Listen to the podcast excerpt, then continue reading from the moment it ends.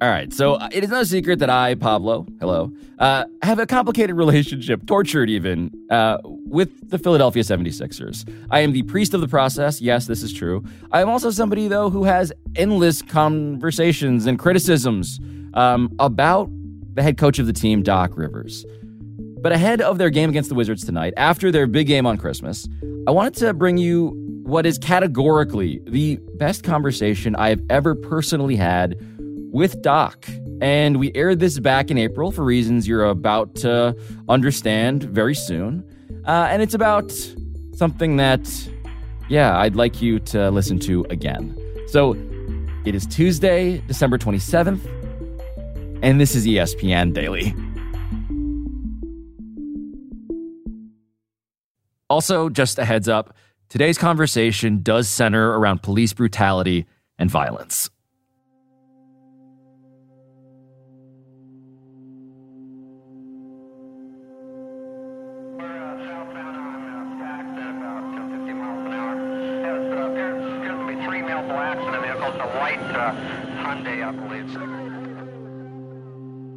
On March 3rd, 1991, a white Hyundai Excel was driving over the speed limit down a Los Angeles freeway.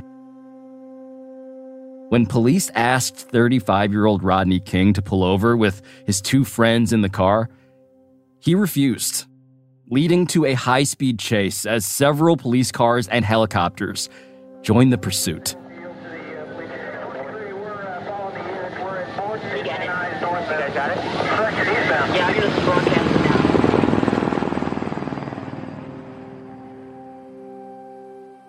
About eight miles later, police were able to corner King and they asked him to step out of his car. And what happened next is one of the most infamous incidents in American history. The videotaped beating of Rodney King had left many Los Angeles residents outraged. The officers uh, struck him with batons uh, between 53 and 56 times. It was a traffic violation. How come they just couldn't arrest him and give him some kind of fine or something? Why'd they have to beat the mess out of him like that? A local resident holding a home camcorder captured the beating on videotape, filming it from his living room window, later releasing that video to a Los Angeles TV station. The video changed everything. We were not told about Rodney King being hit 56 times in 81 seconds with batons. We saw it with our own eyes. It was on video. A year later, four Los Angeles police officers stood trial for assault and excessive use of force.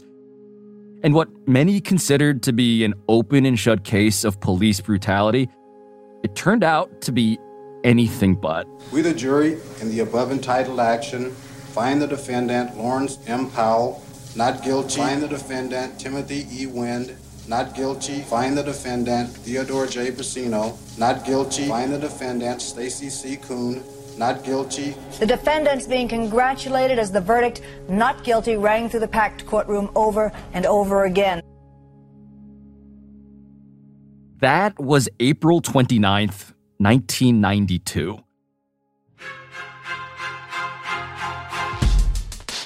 Today, on the 30th anniversary of the Rodney King verdict, we look back at the riots that engulfed the city of Los Angeles. Angry demonstrators went on a rampage, taking control of the streets, and it's been an ugly, terrible situation. And we get the perspective of an athlete who lived through it Doc Rivers, a guard on the 92 Los Angeles Clippers, who shares how the NBA and the sports world reacted to the verdict and the riots that followed and how the responsibility of an athlete has changed in the 30 years since.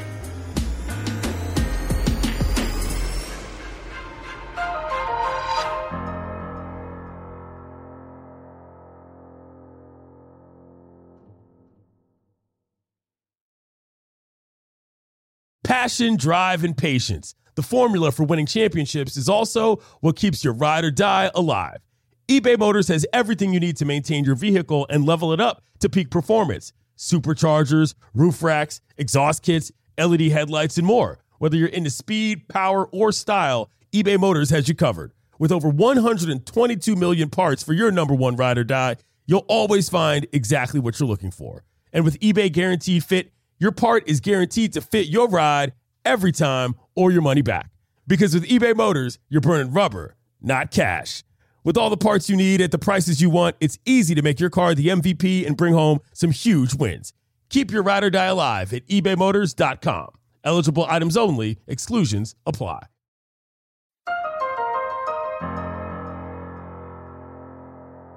Doc, Hey, Pablo. how you doing, man? I'm good. Sorry I'm late, you know. You're a busy man. It's all good. We totally understand it. Doc Rivers is the head coach of the Philadelphia 76ers, and I spoke to him back in March. What was your first reaction to seeing the video originally back in 91? Angry, disgusted. You know, when you look back on that and you just look back on the invention of the camera phone, it may be the single most important instrument in Black history. And I say in Black history because you can go back 30 years and there was a joke on Sanford and Son where Lamont tells Fred, Hey, Fred, stop eating meat. It's the number one killer of black men. And then Fred says, I didn't know that. I thought it was the police. Well, that was 15 years before that. So black men and people have been saying that for years that this was going on in America, but no one believed it because there was never any evidence. So in 91, Doc, when the Rodney King incident happened and the video was first released, you were actually a guard for the Atlanta Hawks, right? I mean, in the offseason, you get traded to LA to play for the Clippers and you're 30 years old. It was a rare year for the Clippers. yeah. You know, in 91, 92, let's be honest. I mean, look, because the Clippers, I mean, they were very obviously one of the worst franchises in sports, but that season was different. In particular, how different was it? Well, number one, we were better than the Lakers. That's how different it was. When you think about it, you know, back then, that was unheard of. It was a crazy year, Pablo, if you remember the year. We were good. But in typical Clipper fashion, even though we were good, we still fired our coach in the middle of the year and then brought in Larry Brown, if you remember that. And, yes, you know, we, we went on a roll and we made the playoffs. I think it was the first time in franchise history. You were a sub 500 team. Before Larry Brown gets brought in, you become a playoff team and you end up in the first round of the NBA postseason, Doc. You and your Clippers in a best of five series against Karl Malone and the Utah Jazz. The first three games of that series, how would you describe them? Do you remember how those went for you and the Clippers? Yeah, very competitive. Karl Malone hits. He's going to make that one. Uh, this thing is over. They won the first two at home. Here's the frosting the. One more steal, two more points, one more win. Utah is up 2 nothing. We had won game three at our place at home. Boy, boy.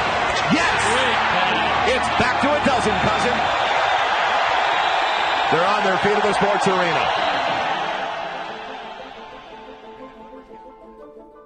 Game three took place April 28th. Game four was supposed to take place April 30th, but the Rodney King trial, infamously, was happening at the very same time as this playoff series. Do you remember how much you were paying attention to the trial as it was unfolding? Yeah, I do. And I think everyone was kind of paying attention, Pablo. But no one thought that the cops would be innocent. That really was not a thought. Remember the O.J. Simpson trial? We were all watching because we didn't know which way that would go. Well, in this case, we all assumed that the cops would be guilty. As a matter of fact, you know, we played that game that next day, we knew the verdict. There was no like conversation, hey, if this happens, mm. because we assumed that they would be guilty. And then in between game three and four, literally all hell broke out in LA.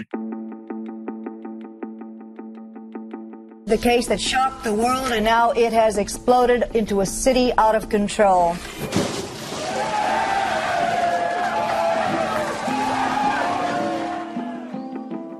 So this is April 29th, 1992. The jury, Doc, in the Rodney King trial has acquitted three of the officers, failed to reach a decision on the fourth, and the people of LA, just furious with this outcome, they begin rioting in the streets. Where were you at the time? Brian Harper and I were at the LA Sports Arena, right in the middle of it.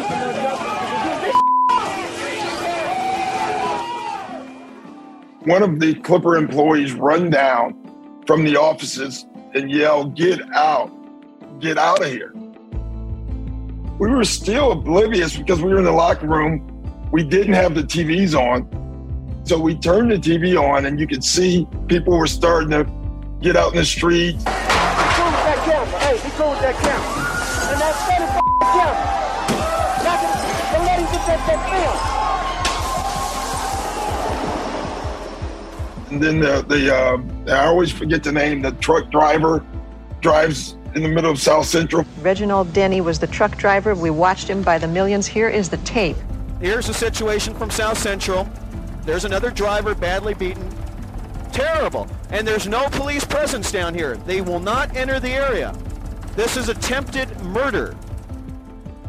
And I remember driving home, running to my car, driving home, and it was lawlessness. Can smell it, you can see it, you can feel the fear in the air. Man, that was a tough time. I, I just remember how upset everybody were and you really fear because it was that was the first time that it was the cops versus the citizens.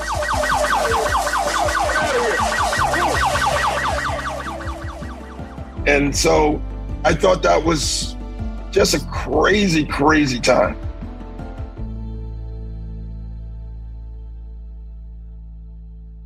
As you're watching just the city react, what is going through your brain as just a guy who is living and working in LA? Well, there, there's a couple things. The first thing was get home. Uh, the second thing that I thought was strange was my dad, who was a cop in Chicago, who never flew, never came out to LA or anywhere unless he was driving. We talked him into getting on a plane, and he was actually in LA. Mm. And I remember him sitting on the steps of our house outside with his gun on his lap in Santa Monica, which there was no reason to worry in Santa Monica. And I pull up and I start laughing, like, what are you doing out here? I just wanted everyone to know a black man lives here. Mm. I remember him saying that. And you know what? The last thing on my mind at that moment was we, we, we're going to play tomorrow. You know, I didn't even think about that till later in that evening. Clearly, there was going to be no game, especially where the Clippers arena was at. There was not going to be a basketball game. Hi again, everybody. Welcome back to the ESPN Sports Center with Bob Ley. I'm Charlie Steiner. And tonight, we are again reminded of the relative insignificance of the business of sport. The looting and violence in Los Angeles in the aftermath of the Rodney King verdict has caused the postponement of an NBA playoff game. The Clippers early this afternoon postponed their playoff game with the Jazz scheduled for this evening. So, sports in Los Angeles, Doc, essentially shuts down because of the riots. This is the first time, actually, in NBA history that a playoff game gets postponed. And so, naturally, the media asks all of the players, basically, for their reaction to the verdict and also their reaction to the larger reaction to the verdict. Byron Scott, for instance, who's then a guard for the Lakers, your crosstown rival, he said that he did not condemn the rioting. I don't condemn what they're doing. I understand exactly what they're doing. I understand why they're doing it uh, and and I can't condemn that. But then you had athletes like Magic Johnson, Doc, who was at that point temporarily retired because of his HIV diagnosis, and he had a different take. My message is to be angry and be upset. It's all right, you know, but um, you have to find a way to channel that frustration, that anger, and not go out and into the street and try to uh, do something about it. And then you had figures like Jim Brown, right? The Hall of Fame running back who was very active in the civil rights movement in the late 60s. And he's arguing that athletes like Magic Johnson did not understand the struggles of black people in America. Does Magic's words hold any relevance for those people? Absolutely not. Uh, in the arena that I deal in, his word mean nothing because he's not there. He doesn't know the people, he doesn't deal with the people, and he doesn't invest to deal with the gang members and the disenfranchised, uh, that's not his thing. The modern day black athlete is probably the most embarrassing human being from the standpoint of reinvestment in black people that we've ever had in the history of our uh, uh, development in this country. What do you remember feeling as to the role of the athlete, especially the black athlete, at that specific time? Yeah, I remember a couple things. I remember um, leaning more on the Jim Brown side than the other side. I will say that. I just thought it was a time to, to take a stand for what you felt was right. There needed to be protests. You know, I'm, I'm never in in, uh, in favor of violent protests, Pablo, but people were hurt. People saw the images of Rodney King being beaten. And for the people who did that to walk free just didn't sit right with me. It didn't sit right with my dad, who was a cop. Mm. So, you know, I think I had it from a different vantage point talking to my dad. You know, he said two things they're going to get off from the day one. He said that. And number two, he said, and they shouldn't get off. But, you know, I think that was the start for the athlete, even though I don't know if the athletes who had a voice said the right things. I thought from that day forward, they did. I thought Jim Brown played a, a very important role in that, in calling all the athletes out. Speak the truth. Don't speak with your wallets. Speak the truth. From that day forward, if you watch comments of athletes, I thought it changed. And I thought it changed for the better. But at the time, Doc, for days, for multiple days, the riots continue. And again, the playoffs are underway, but you're still there waiting for this official date for game four. So, what did you do next? So, I think for a couple of days, we didn't know what to do. We didn't even practice. I remember driving to Laguna, staying one night in the Ritz Carlton, and I pull up, and the first two people I see at the hotel are John Stockton and Karl Malone.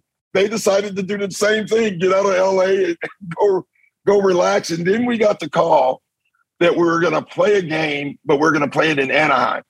And you know, I actually did think like only the Clippers. Like we finally make the playoffs. We finally get to the playoffs, and then a riot breaks out.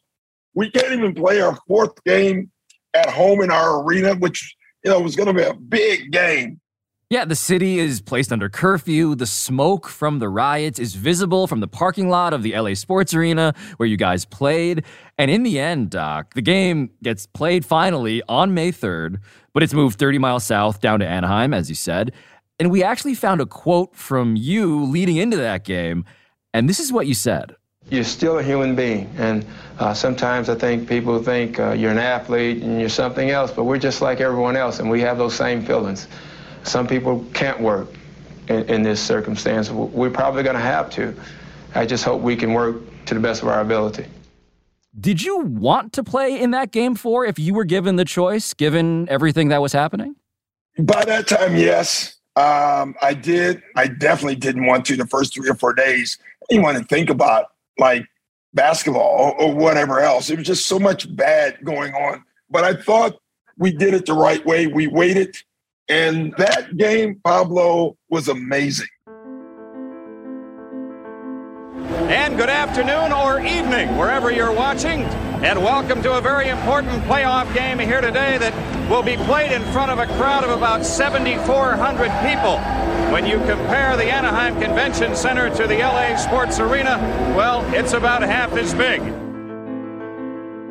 The spirit of the fans was off the charts. And hustles Eaton to the ball, Norman to dunk. And the convention center here in Anaheim is Bedlam. We won the game. I had a big play at the end of the game and did a terrible dance that no one should ever see ever again. Rivers to the rack. Count the basket and a foul. A game five in Salt Lake appears to be imminent. And we tied the series 2 2. And I thought that was the start of healing LA because that was the first thing kind of in the air. You remember the Lakers went to Vegas to play their playoff game. So we were the only one that played kind of in town. And I did think the way it was done in Anaheim was actually beautiful.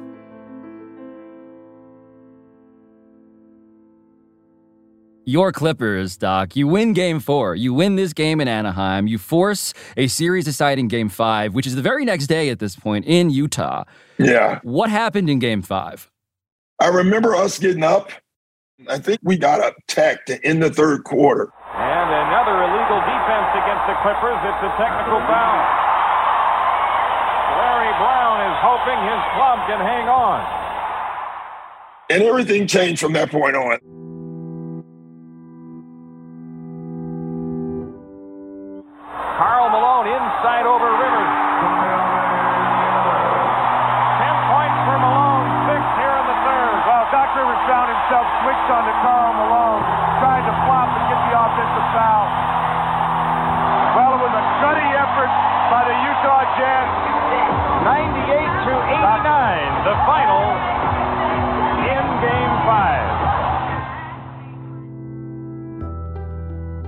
Would have been so nice to win that game because of what we were going through. That would have been absolutely amazing. Yeah, and so what did you feel? What do you remember feeling after that loss, given that context?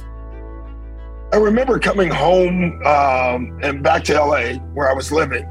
And at least for the first month of that summer, that was not a normal stretch of life because everyone was still on call. Everyone's nerves were very high, and everyone moved through the city extremely cautious. And it worked both ways. Black men scared of police, police scared of black men. That's basically how LA and the life in LA during that time period was living.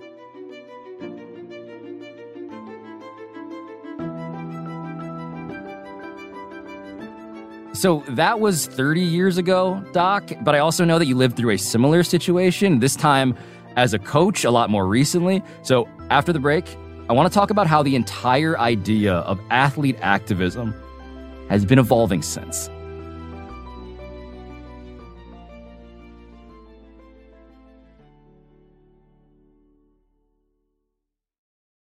Two guys drove to work. Neither guy wore a seatbelt. One guy got a ticket. One guy didn't. The same two guys drove home. One guy wore his seatbelt. One guy didn't. One guy made it home. The guy not wearing his seatbelt didn't. Don't risk it. Click it or ticket. Paid for by NHTSA. Now let's talk about the play of the week. The pressure to follow up Hypnotic and Cognac weighing heavy on the team. Hypnotic was in the cup, blue, and ready for the play. And boom, Añejo Tequila came in with the smooth assist to Hypnotic's tropical fruit finish. Shaken, strained, poured. It was green and good. The playmaking splash shifted the tempo. Another great cocktail from the Hypnotic team. Every season is Hypnotic and Tequila season. Hypnotic Liqueur, Bardstown, Kentucky, 17% alcohol by volume. Hypnotic reminds you to think wisely, drink wisely.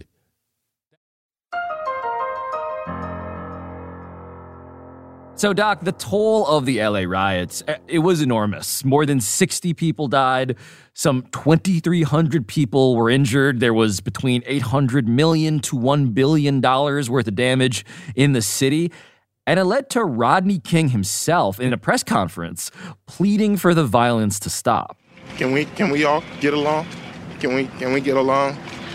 You know, I mean, we're all stuck here for a while. Let's you know, let's let's let's try to work it out. Let's try to beat it. You know, let's try and work it out. And that quote, the "Can we all get along?" part, Doc, that's the part that still feels pretty haunting, right? Because 30 years later, that same plea generally really does apply. And, and this felt especially obvious in 2020 when you were now the coach of the Clippers and George Floyd is murdered. And we see riots break out in Minneapolis and all over the country as a result. So, how do you connect those two moments, the riots in 92 and then the riots in 2020? Yeah, it's it's funny. I was there 30 years ago in LA witnessing it. Now uh, I was there again as the world was there in the George Floyd thing. We all lived that. The first thought was things are gotten better, but they still have a long way to go. Uh, my second thought, what I've been on for three years, at least a year to two before the George Floyd thing, is training, training, training. You know, it takes longer for me to get my barber's license than it would for me to become a cop. That's not good. In Japan, I think it takes two years before you can be a police officer. And on your first day of work, you have to go to every house and every business and knock on the door and introduce yourself. Mm. You know, community policing. I live in a community right now in, in Camden where our practice facility is the poster child for the way things can change and how things can be done. So that video again showed that we need to do more work with each other for sure. George Floyd is killed in May 2020, Doc. And a bit later, because of the pandemic, the NBA bubble is underway in Orlando. And that August is when Jacob Blake, a 29 year old black man, gets shot in Kenosha, Wisconsin by police. Another shooting that is captured on video. And you wind up being front and center as a face of the NBA's response because you give this quote to reporters that instantaneously goes viral. It's amazing why we keep loving this country and this country does not love us back. And that quote, uh, just to get sort of the oral history of that bit of rhetoric, had you said that before? No, I, I swear I'm going to assume I heard it somewhere or, or, heard pieces of it. I don't know where any of that came from, Pablo, honestly. Um, they asked me to say something about it, about the shooting before the game. And my first thought was, I have a game, I have to do my job still. And so I'm going to go ahead and do my job. And guys, if you want to ask me about it after the game, you can.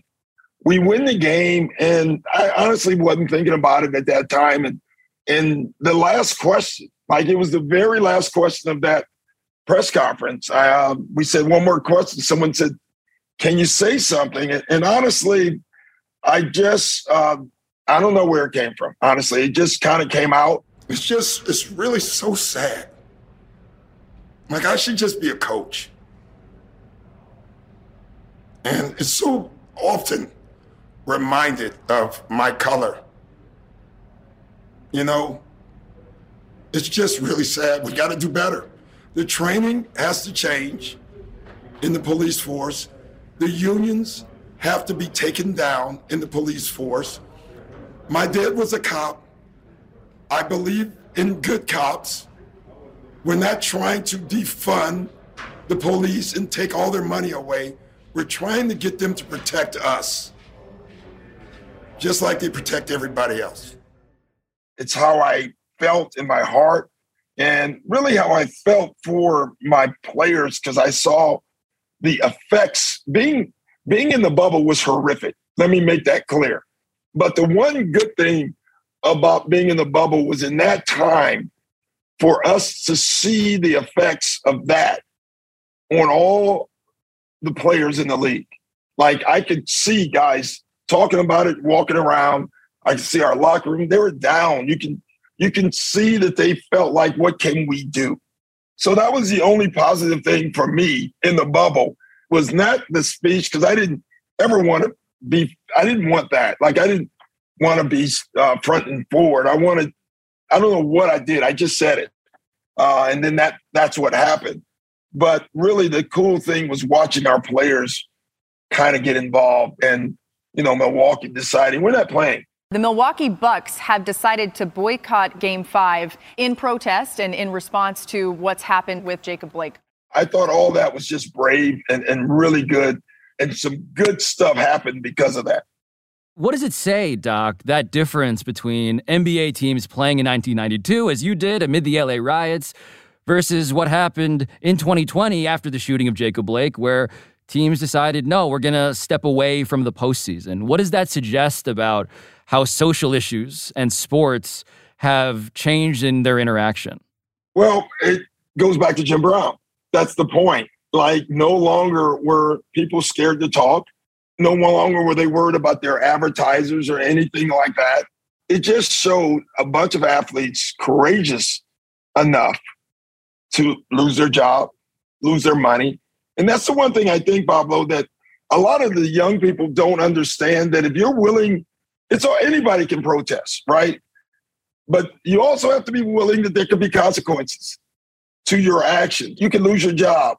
You know, Colin Kaepernick is the poster child of that, but he still did it. Muhammad Ali lost the middle part of the best part of his career because he took a stance. And now here our athletes are willing to stop playing. You look back on that, it definitely had an impact. You know, our players, my team, voted not to play again. They didn't want to play anymore. You know, and obviously the vote went the other way, but it changed things. And I thought it changed it for the better. Why do you think that is, Doc? Why are athletes now taking an active stance that's more in the vein of a Jim Brown as opposed to the generation that we heard from during the 92 riots? Well, one reason is, you know, Jim Brown lived in a generation when you think about it with Bill Russell, Muhammad Ali, Lou Alcindor, who became Kareem Abdul Jabbar, Sidney Poitier. They were very active. Yes. And, and, they had to be. And then it like skipped over. Mm. That stopped happening, you know, and I think that generation saw that and didn't like it. But the biggest thing, and we know why, is Twitter, Instagram. Players now have their own ability to get their voice out and they're using it and they're doing a great job of it. It's been 30 years now since the acquittal of those cops who beat Rodney King, and we're dealing today with the deaths of Philando Castile and George Floyd and Breonna Taylor. What is the emotion? What is the feeling that you feel most right now as a member of the sports community, someone with this platform, someone who people listen to, when you think about how black Americans are treated in America today? I'm frustrated, Pablo, right now. I'm frustrated the fact that we're trying to whitewash our history. You know, it's all right to do history, but it's not all right, all right to teach it. You have to learn about history in America, slavery, Jim Crow, lynching. And I'm sorry if that makes anyone feel bad. How do you think it makes black people feel? But this happened in the country that we're living in, and we're telling teachers not to teach it. It's it's absurd to me because if you don't learn from history, you will repeat it. And so that frustrates me. What I am happy about is that athletes are all over, not just America, but all over are talking, they're speaking up. And so they have to continue to do that. Doc, where does this go from here, right? Because the pendulum tends to be the object that this whole discussion generationally most resembles, right? It swings back and forth. There's a backlash. There are concerns about this is jeopardizing our business. Viewers don't want to hear this from athletes. The games must be held sacred. Where do you think we go from where we are now? Well, the games are sacred, but after the game, you become back to normal. Normal Americans do their jobs and then they go out and protest so can athletes. You have to all be open to listen to every side. There's no doubt about that. But it would be nice to try to figure out a common ground.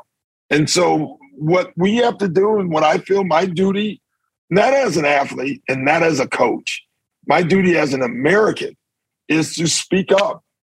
Police are supposed to be peacemakers. I believe most of them want to be that.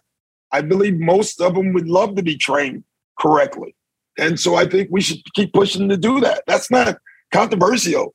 Doing something right shouldn't be controversial, you know? And so I'm just hoping all our voices can help us get there. So, Doc, at the very end here, right? You're 60 years old.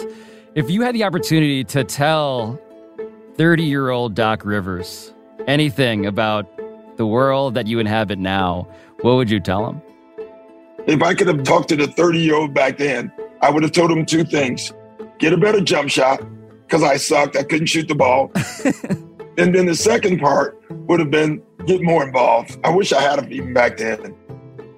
I kind of spoke out back then because, you know, I had a better vantage point with my dad. But I wish I could have used it more, and I wish I could have uh, encouraged more athletes in that time to speak out more get everybody involved. You know, we all need to do that.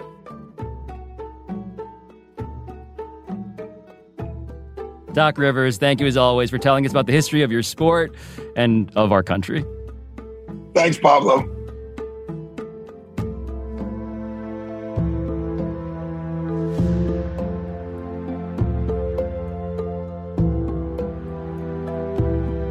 And one more quick thing for you guys before we go.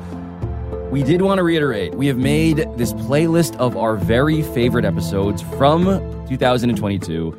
There's a lot in there, a lot that I think you probably missed because we just make so many episodes. And I'm so proud of the tonnage that we are responsible for.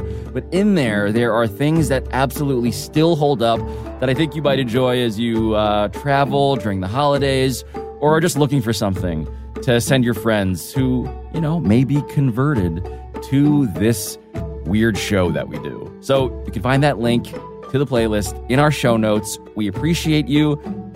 And in the meantime, I am Pablo Torre. This has been ESPN Daily, and I'll talk to you tomorrow.